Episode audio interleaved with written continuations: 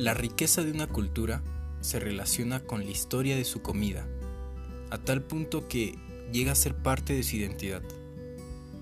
En este podcast conversaremos sobre un proyecto en particular, con el objetivo de mostrar la diversidad culinaria que tiene nuestro país.